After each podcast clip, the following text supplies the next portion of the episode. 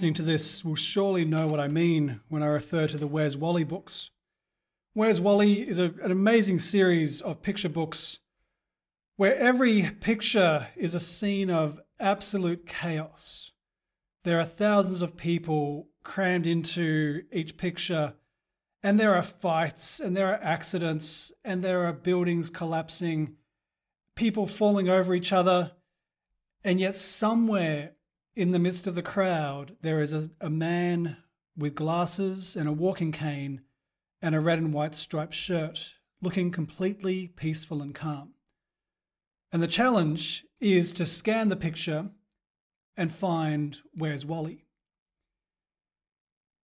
Now, I sometimes think that the Christian life is a little bit like a Where's Wally picture.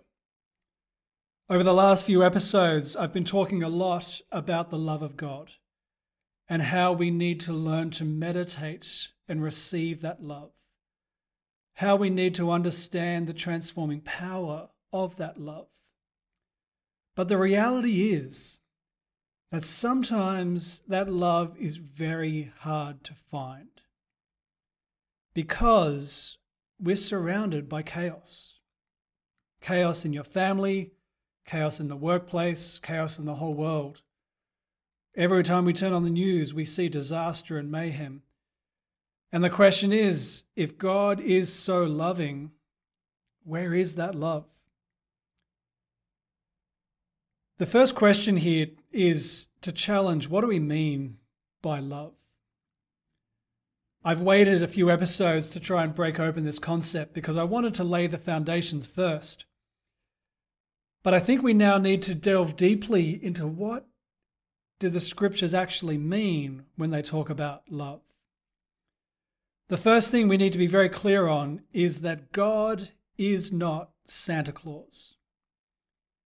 Santa Claus is an old guy with a white beard who lives in a far off place, and he gives good things to good people and he gives bad things to bad people. We sometimes assume that God is also an old guy with a white beard who lives off in a far off place, who has a very similar list about who is naughty and who is nice. That's not the God that Christians believe in. We need to understand that the love of God is so much bigger than anything that we were told as children, and a whole lot more complicated and maybe a whole lot more difficult to live with. You see, it's a love which wants us to enter into union. It's a love which wants us to be purified. It's a love which would be prepared to go to extreme lengths to make sure that we are not hurting ourselves. If you think as a parent how you love your child, you love them so much that you are prepared to punish them because you don't want them to be hurt. You love them so much that you're prepared to inflict broccoli on them at dinner time, even though they want to just eat chicken nuggets and chips, because you have a bigger vision for their life. You understand how they were made and what they need to be nourished. You give them the things that they don't want and they scream and shout because they think that you don't love them. They think that they, they want to trade you in and get a different parent. But you see the world from a different perspective. And so your love is communicated in a way that they don't understand. How do we find God in the midst of the chaos?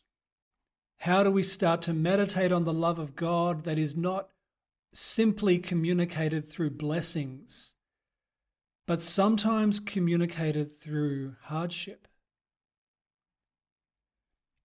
A few times during this podcast, I've made mention of St. John of the Cross because I'm a bit of a fan of this guy. Maybe it's because he's just helped me to understand my own journey and make sense of where God is in the chaos. John of the Cross is difficult to read in the, his original source material. So I just put that as a disclaimer. If you want to go and start delving into his work, it's not that easy. But to give you a bit of a summary, John suffered immensely. He was a young man, amazing depth of prayer in his life. He joined a religious order called the Carmelites. And he was then approached by one of the nuns, who we now know as Teresa of Avila, who wanted help to try and reform this congregation and bring it back to its original fervour, the real passion they had when they started. Because, like everything, things become lax and corrupted, and comfort takes over where fervour used to be. Because of that, John was persecuted immensely by his own brothers. He was kidnapped. He was imprisoned for about nine months. He was virtually tortured psychologically and physically because they believed that what he was doing was going to destroy the religious order.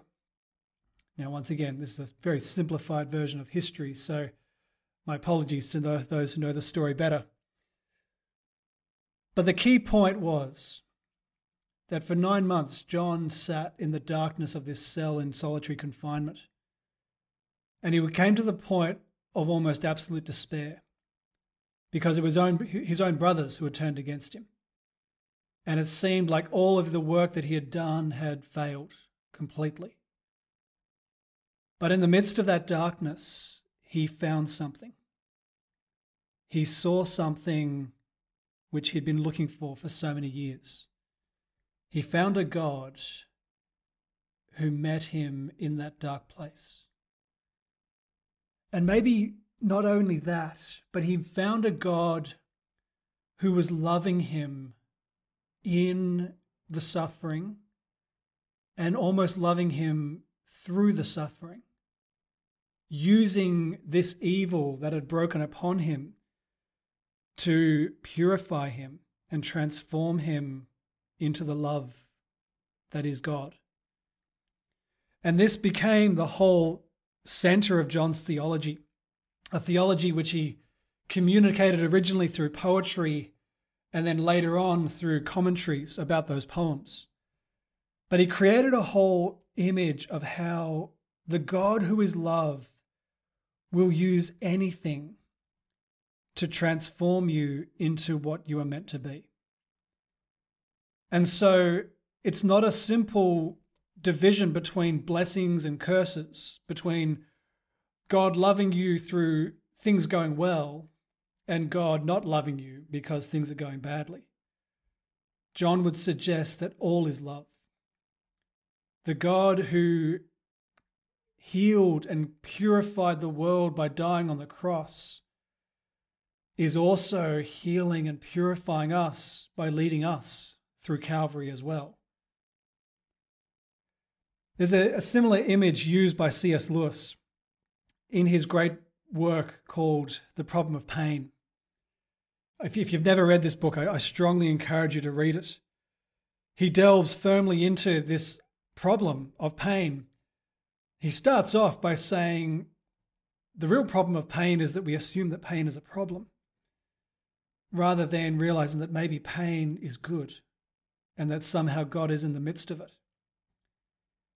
Now, there is no way I can do justice to the writings of C.S. Lewis, but once again, maybe just to simplify it with an, an, an analogy, he kind of creates this image that the illness, the seriousness of the illness, is revealed by the seriousness of the remedy.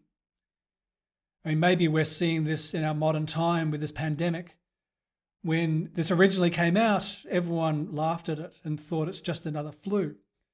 But as we've started to see every country getting locked down and governments being prepared to go into massive debt, we've started to realize that maybe this is more serious than we thought.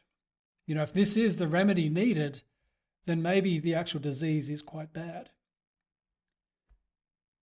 And so, this is sort of what C.S. Lewis presents when he talks about the problem of sin, something which we don't really take seriously, something which we laugh at sometimes.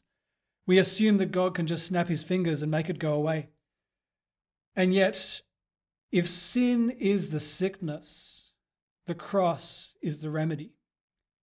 If it really required God to allow himself to be tortured on the cross and pour out every last drop of blood in his body then maybe this stuff's actually really quite bad. And when we start to look at the sin in our own lives, we, we're kind of faced with this question of, well, what is the remedy God uses to purify us, to love us by healing us? And so maybe there are things which we we rage against God. You know, when your business fails, when suddenly sickness strikes, you know, when you find yourself facing all sorts of chaos and disaster, and, and you rage against God, saying, God, how dare you? Where can you be? How can I believe that you are loving? And yet, this is precisely God treating us and healing us of our vanity, of our pride, of the ways that our identity gets caught up in our work, of the ways that we make false gods out of everything if you could imagine the image of a child going through chemotherapy, the child doesn't understand what leukemia is.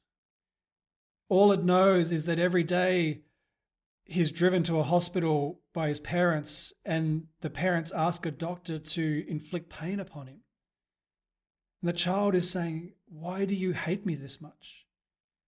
But the parents understand the disease and they understand the remedy and they say, This is the only way we can love you right now. So I think this is where we need to recognize that the mystery of God's love is big and complicated. It doesn't fit those childish notions of Santa Claus that we grew up with. But rather, we need to meditate on the fact that God is in everything, God is using everything. As St. Paul says, God turns everything towards the good. God is loving you in the midst of the chaos, if only you can find Him.